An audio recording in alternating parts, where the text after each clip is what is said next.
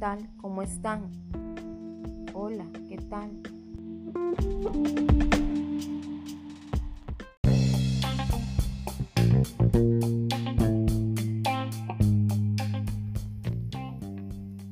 La desnutrición hospitalaria se asocia con estancias medias prolongadas en el hospital además de observarse un aumento del riesgo de complicaciones asociadas a la prolongación de su estancia y al deterioro progresivo del estado nutricional, eso se traduce en un incremento de los cuidados en los pacientes, en su salud y por tanto en los costos intrahospitalarios.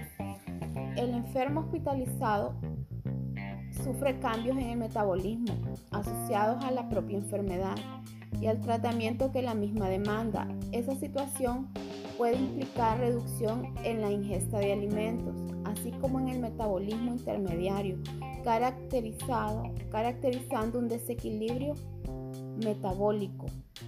La desnutrición hospitalaria tiene alta incidencia. La, la desnutrición tiene que ver con un mal metabolismo celular y esto repercute en todo nuestro organismo. Esto hace que las funciones bioquímicas a nivel celular no se realicen adecuadamente, provocando daño celular y mal funcionamiento de nuestro organismo. La frecuencia con que se produce la desnutrición clínica en el curso de la enfermedad y especialmente en enfermos hospitalizados es considerable,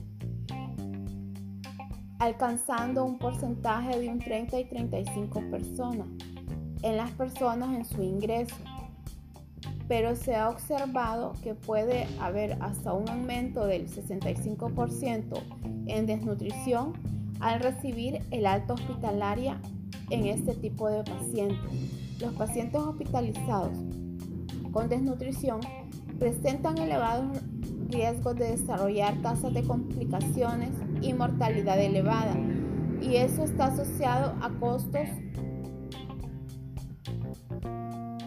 costos aumentados para la institución y la sociedad. Entre mayor sea el periodo de estancia hospitalaria, más grande será el riesgo de empeorar la desnutrición, estableciendo un círculo vicioso eh, con prejuicio para la salud del enfermo. ¿Qué estrategias se pueden implementar para un abordaje de la nutrición en un hospital?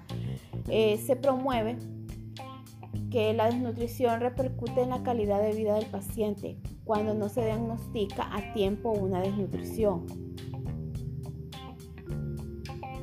Eh, se sugiere una monitorización del riesgo nutricional mediante cribado al comienzo y periódicamente en el curso del proceso clínico hasta el alta del paciente. Durante la estancia hospitalaria se dispone de programas dietéticos que sean dietas adaptadas a las patologías y aplicar un soporte nutricional ya sea por vía enteral o parenteral para intervenir precozmente y disminuir la incidencia de desnutrición hospitalaria.